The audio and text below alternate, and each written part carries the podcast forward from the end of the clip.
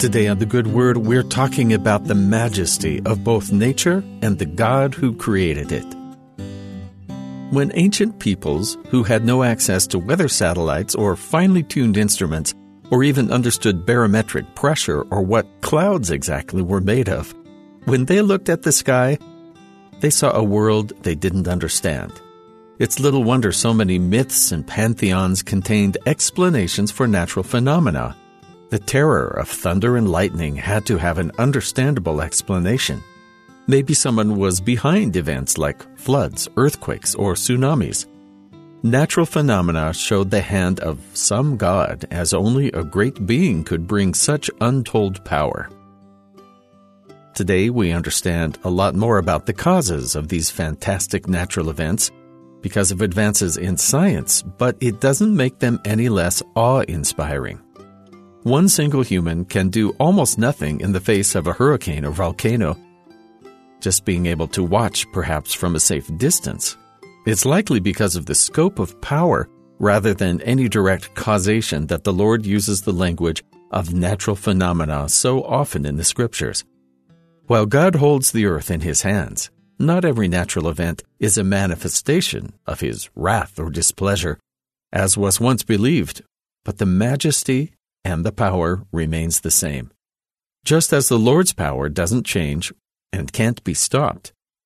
In Moses chapter 7, the Father explains the inevitability of his plan to his prophet, foretelling the central figure of Jesus Christ in his plan to save his children.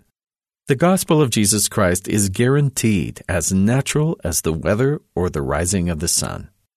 And righteousness will I send down out of heaven, and truth will I send forth out of the earth, to bear testimony of mine only begotten, his resurrection from the dead, yea, and also the resurrection of all men, and righteousness and truth will I cause to sweep the earth as with a flood, to gather out mine elect from the four quarters of the earth unto a place which I shall prepare, an holy city, that my people may gird up their loins and be looking forth for the time of my coming.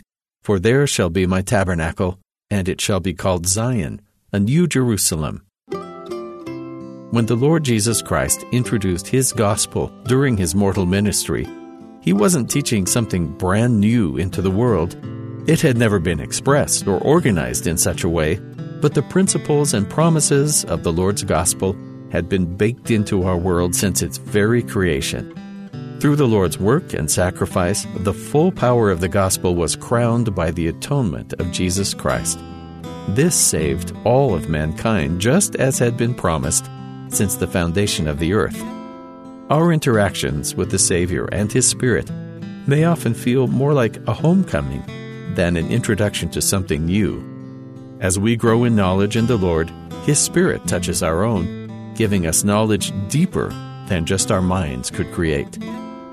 The influence of the power of God within our lives is greater than we can imagine, His influence often only growing noticeable once we've opened ourselves up.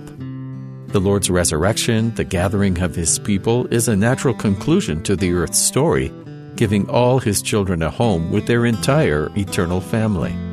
No matter what we choose, the Lord stretches His gospel forth and His hands, reaching out and showing all of us the way back to our Father in heaven on the path set and walked for us by the Lord Jesus Christ.